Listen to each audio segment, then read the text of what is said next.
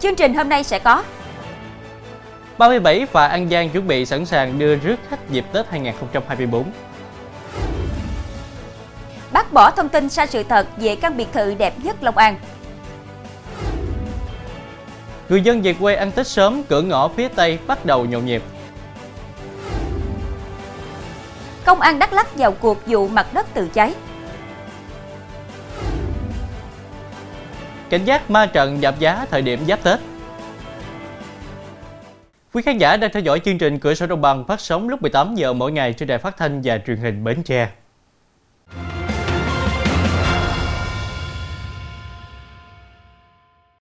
Thưa quý vị, đợt Tết Nguyên đán Giáp Thịnh 2024, công ty phà An Giang đã chuẩn bị sẵn sàng 37 phà đưa rước khách qua lại trên sông Tiền, sông Hậu tại chính bến phà trong tỉnh để phục vụ đưa rước du khách và người dân về An Giang vui xuân đón Tết. Theo đó, từ ngày 6 tháng 2 đến hết ngày 14 tháng 2, nhằm ngày 27 tháng Chạp năm Quý Mão đến hết mùng 5 Tết Nguyên đán Giáp Thìn, lãnh đạo công ty phà An Giang đã lên phương án hoạt động vận chuyển phà, đảm bảo an toàn, giao thông thông suốt. Công ty phà An Giang đang chỉ đạo lực lượng kiểm tra, bảo dưỡng bến bãi, nhà chờ, bon tông, cầu dẫn, sửa chữa khắc phục những hư hỏng để đảm bảo hoạt động trong quá trình phục vụ và an toàn cho hành khách. Thưa quý vị, những ngày cận Tết, dọc theo tuyến Quảng Lộ Phụng Hiệp, đoạn qua địa phận xã Vĩnh Phú Đông và Vĩnh Phú Tây của huyện Phước Long, tỉnh Bạc Liêu, người qua lại bắt gặp những ruộng bắp đang vào mùa thu hoạch.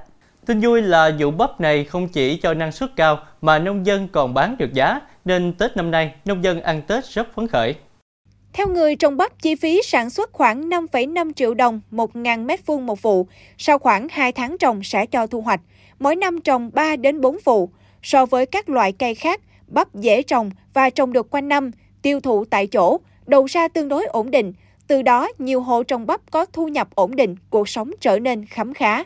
Được biết, ban đầu bà con nông dân còn e ngại giá nhân công thuê cao, tiêu thụ và giá cả bấp bênh, nên huyện đã hỗ trợ 50% cây giống, hướng dẫn bà con sản xuất theo hướng phi sinh, tăng cường cán bộ hướng dẫn kỹ thuật, đầu tư trạm bơm, đảm bảo tưới tiêu để bà con yên tâm sản xuất, đạt hiệu quả kinh tế cao. Thưa quý vị, nằm ở vị trí đắc địa ngay trên tuyến quốc lộ 1 trước khu vực dòng xây Nghĩa Trang Liệt sĩ tỉnh Long An, nhiều người dân đã quá quen thuộc bởi căn biệt thự nổi bật của gia đình ông Võ Minh Nữ, chủ doanh nghiệp tại Long An. Thế nhưng gần đây, một tài khoản mạng xã hội đã đăng tải thông tin về việc căn biệt thự đẹp nhất Long An là của một lãnh đạo ở tỉnh Long An, gây ảnh hưởng xấu đến dư luận.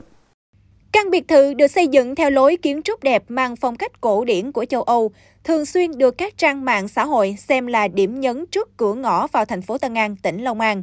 Ông Nữ cho biết, sau nhiều năm kinh doanh, năm 2019, gia đình ông xây dựng căn biệt thự này để làm nơi sinh hoạt của cả gia đình. Ông Nữ tỏ ra rất buồn khi thông tin sai sự thật về chủ nhân căn biệt thự này là của một lãnh đạo tỉnh, đồng thời mong các ngành chức năng sớm vào cuộc để xác minh, xử lý người tung tin này nhằm mục đích câu like. Thưa quý vị, cho dài lãi suất lên đến 730% một năm, Dương Tấn Bảo, 27 tuổi, ngụ xã Hưng Mỹ, huyện Châu Thành, tỉnh Trà Vinh, vừa bị cơ quan cảnh sát điều tra công an tỉnh Trà Vinh khởi tố và bắt tạm giam để điều tra xử lý. Theo đó, Bảo đã cho bà Nguyễn Thị Kim Quyên, 55 tuổi, ngụ phường 7, thành phố Trà Vinh, dây giới lãi suất lên đến 730% trên năm, số tiền thu lợi bất chính trên 112 triệu đồng. Theo kết quả điều tra ban đầu, tính từ ngày 21 tháng 8 năm 2023 đến ngày 6 tháng 11 năm 2023, bà Quyên đã đóng lãi cho Bảo số tiền 138 triệu đồng. Do có 15 ngày Bảo chỉ lấy lãi 1 triệu 500 ngàn đồng một ngày, nhưng vẫn còn nợ 10 triệu 500 ngàn đồng tiền lãi và 100 triệu đồng tiền gốc.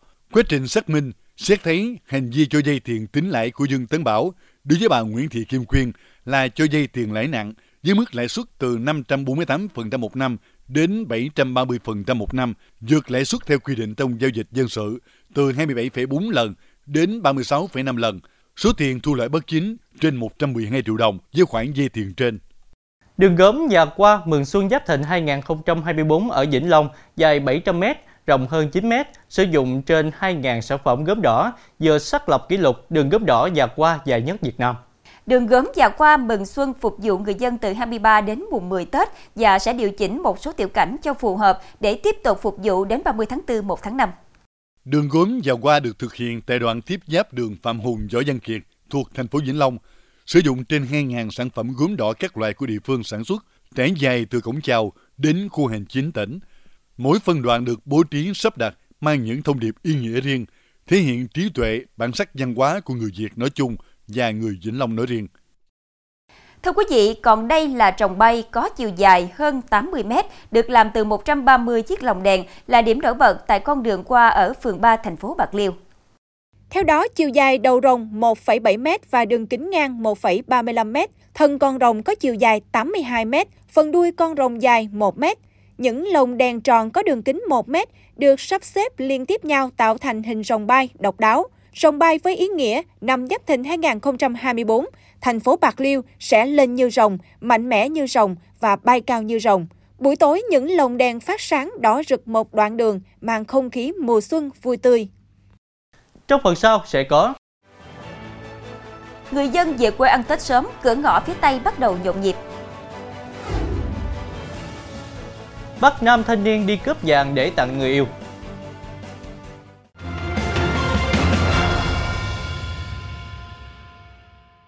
Thưa quý vị, chưa vào giai đoạn cao điểm nhưng bến xe miền Tây đã nhộn nhịp hành khách về quê ăn Tết sớm. Cùng với đó, nhiều tuyến đường thuộc cửa ngõ phía Tây thành phố Hồ Chí Minh bắt đầu nhộn nhịp đông đúc. Theo ghi nhận, dòng người bắt đầu đổ về bến xe miền Tây. Ai ai cũng tay sách nách mang, lĩnh kỉnh đồ đạc hành lý về quê đoàn tụ cùng gia đình. Tại các điểm bán vé của các nhà xe, nhiều hành khách xếp hàng chờ mua vé về các tỉnh như An Giang, Cà Mau, Bến Tre, Trà Vinh. Không chỉ đông đúc hành khách, nhiều nhà xe tại bến xe miền Tây hàng hóa rất nhiều. Tương tự tại nhiều đường thuộc cửa ngõ phía Tây như quốc lộ 1A, đường Kinh Dương Vương, quận Bình Tân cũng đông đúc không kém. Nhiều đoạn đường ùn ứ kéo dài, dòng xe máy, xe khách chen chân nhau đổ về các tỉnh miền Tây. Thưa quý vị, sau khi ghi nhận có hiện tượng mặt đất tự bốc cháy tại rẫy của hộ dân ở thôn Trung, xã Ia Lớp, huyện Ea Súp, từ ngày 11 tháng 1 đến ngày 13 tháng 1, Công an huyện Ea Súp đã chỉ đạo lực lượng chuyên môn kiểm tra, khám nghiệm nhưng chưa tìm ra nguyên nhân. Trước sự việc trên, Công an huyện đề xuất mời nhà khoa học vào cuộc làm rõ hiện tượng kỳ lạ này. Công an nhận định nguyên nhân cháy có thể do hóa chất lẫn trong đất, có trong tự nhiên hoặc sản phẩm để lại của bom đạn. Gặp điều kiện thích hợp sẽ xảy ra phản ứng hóa học, có tỏa nhiệt và phát sáng. Công an huyện Ea Súp cũng đề xuất Chủ tịch Ủy ban Nhân dân huyện Ea Súp mời các nhà khoa học kiểm tra, thăm dò thổ nhưỡng ở khu vực xảy ra hiện tượng đất tự cháy, nhằm có cơ sở khoa học đưa ra kết luận chính xác về hiện tượng mặt đất tự bốc cháy. Sau khi xem xét, Ủy ban Nhân dân tỉnh Đắk Lắk đã giao lực lượng công an tỉnh chủ trì, xử lý để làm rõ nguyên nhân vụ việc mặt đất tự cháy. Thưa quý vị, Công an quận Bắc Từ Liêm, thành phố Hà Nội đã nhanh chóng bắt giữ đối tượng Võ Văn Phong, quê tỉnh Nghệ An, có hành vi cướp tiệm vàng chỉ sau chưa đầy 48 giờ gây án. Võ Văn Phong khai ban đầu có ý định mua mặt dây chuyền vàng để tặng người yêu, tuy nhiên đến cửa hàng đã cướp giật số lượng lớn nhẫn vàng rồi bỏ trốn. Phong giả vờ hỏi mua 4 chiếc nhẫn, đều loại vàng 4 số 9, một mặt dây chuyền vàng Tây, tổng giá trị là 32 triệu 250 ngàn đồng. Lợi dụng chủ tiệm vàng ghi hóa đơn, Phong đã cướp giật số vàng và nhanh chóng chạy lên xe tẩu thoát. Tài sản cướp được, một mặt dây chuyền vàng Tây, Phong mang tặng người yêu, bán 4 chiếc nhẫn vàng 4 số 9 cho một cửa hàng vàng ở thị trấn Quốc Oai, thành phố Hà Nội. Vụ việc đang được cơ quan công an tiếp tục điều tra làm rõ. Thưa quý vị, mua ma túy của một bạn tù rồi đưa cho bạn nghiện đi giao, Lê Nguyễn Quốc Long, 36 tuổi, ngụ quận Cẩm Lệ, thành phố Đà Nẵng, vừa bị Hội đồng xét xử Tòa án Nhân dân thành phố Đà Nẵng tuyên phạt 24 năm tù về hai tội mua bán trái phép chất ma túy và tàn trữ trái phép chất ma túy. Liên quan đến vụ án, Hội đồng xét xử cũng đã tuyên phạt Ngô Văn Hè, 31 tuổi, ngụ quận Liên Chiểu, 6 năm 6 tháng tù về tội tàn trữ trái phép chất ma túy. Theo cáo trạng, Long từng lãnh án tù về tội buôn ma túy. Trong thời gian đi tù, Long quen người tên Lép chưa rõ lai lịch. Ra tù, Long mua của Lép 180 viên thuốc lắc và một lượng lớn hàng khay ketamin với giá 60 triệu đồng, trả trước 30 triệu đồng.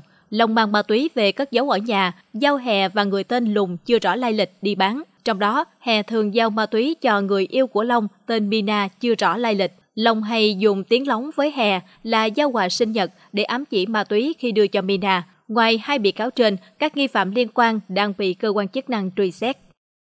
Thưa quý vị, mở rộng điều tra giai đoạn 2 của vụ án tín dụng đen 20.000 tỷ đồng, triệt phá vào tháng 7 2023, thêm 47 đối tượng liên quan đến vụ án bị Công an tỉnh Quảng Nam khởi tố.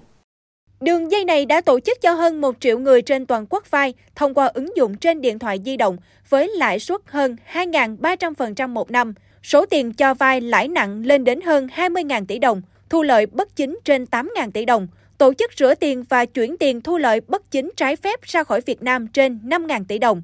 Trước đó, cơ quan an ninh điều tra cũng đã khởi tố 54 đối tượng người nước ngoài và người Việt Nam về các hành vi cho vay lãi nặng trong giao dịch dân sự, cưỡng đoạt tài sản, vận chuyển trái phép hàng hóa, tiền tệ qua biên giới, rửa tiền. Thưa quý vị, những ngày xuân về, vườn đào cổ Tây Bắc của ông Đỗ Quốc Anh tại xã Đạ Nhiêm, huyện Lạc Dương, tỉnh Lâm Đồng đã nhuộm hồng cả một dải đất, thu hút nhiều du khách và người dân địa phương đến check-in chiêm ngưỡng.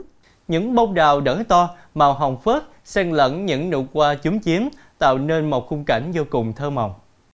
Để có được những cây đào cổ nở hoa đẹp như hiện nay, ông Quốc Anh đã thuê nghệ nhân từ nhiều làng trồng hoa đào nổi tiếng đến chăm sóc ghép cành. Đặc biệt, những cây đào trong vườn đều được người dân Tây Bắc trồng thuần, ra hoa nhiều và có tuổi đời khá cao. Có những cây đào lên tới 70 năm tuổi, giá trị lên đến hơn 100 triệu đồng. Trong phần sau của chương trình, một thành phố Thái Lan bị bủa dây bởi khỉ. Cảnh giác ma trận giảm giá thời điểm giáp Tết.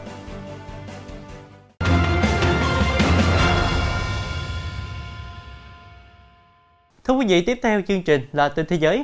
Thưa quý vị, tính đến đầu tháng 2 2024 đã có 45 công ty và tổ chức tại Đức thử nghiệm chế độ tuần làm việc 4 ngày trên tuần trong 6 tháng và cho thấy nhiều người dường như ủng hộ thời gian làm việc ngắn hơn.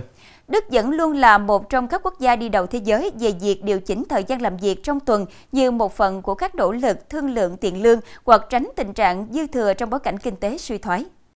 Với chế độ làm việc này, người lao động vẫn được nhận đầy đủ tiền lương. Những người ủng hộ cho rằng tuần làm việc 4 ngày sẽ giúp tăng năng suất của người lao động và do đó giúp giảm bớt tình trạng thiếu lao động có tay nghề của nước này. Trước đó, Anh và Nam Phi, Australia, Ireland và Mỹ đều đã thử nghiệm tương tự. Từng là trung tâm thương mại thịnh vượng, thành phố Lopburi ở Thái Lan đang đứng trước nguy cơ trở thành đô thị ma với hàng ngàn con khỉ xâm chiếm không gian, phá hoại các cửa hàng và quấy rối du khách. Một đại diện của trung tâm mua sắm Pinya cho biết, sự xuất hiện tràn lan của loài linh trưởng khiến cho nhiều người không dám ghé trung tâm mua sắm này và doanh số sụt giảm đã khiến cho cơ sở phải rao bán mình cách đây 2 năm song đến nay họ vẫn chưa tìm được người mua, dù giá đã giảm từ 100 triệu bạc xuống còn 70 triệu bạc, cho thấy hệ lụy kinh tế ngày càng nghiêm trọng đối với thành phố bị khỉ chiếm đóng. Hai người thiệt mạng và gần 300 người khác bị thương trong vụ hỏa hoạn lớn do nổ khí ga ở thủ đô Nairobi của Kenya. Vụ hỏa hoạn bắt đầu ngay trước nửa đêm tại một công ty nạp khí ga. Tòa nhà của công ty này bị hư hỏng nặng. Ngọn lửa sau đó đã nhấn chìm một nhà kho dệt may gần đó, đồng thời làm hư hại một số phương tiện cũng như tài sản thương mại và dân cư. Hội chữ thập đỏ Kenya cho biết 271 người bị thương đã được đưa đến các cơ sở y tế.